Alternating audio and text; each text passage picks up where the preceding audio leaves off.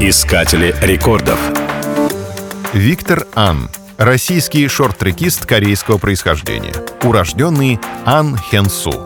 Говорят, он взял имя Виктор, потому что оно означает «победитель». А это его действительно характеризует. Результаты Виктора Ана на Олимпиаде в Сочи превзошли все ожидания. Он выиграл 4 медали во всех дисциплинах, где принимал участие. Золото на 500 и 5000 метрах в эстафете, бронзу на дистанции полторы тысячи метров. Но его путь к успеху был непростым. Впервые он встал на коньки в первом классе. В 16 лет выиграл чемпионат мира среди юниоров и далее неизменно успешно выступал на чемпионатах. На Олимпиаде в Турине он показывал беспрецедентные результаты, установил новый мировой рекорд и взял три золота, что само по себе редкий результат для любого спортсмена в своем виде спорта.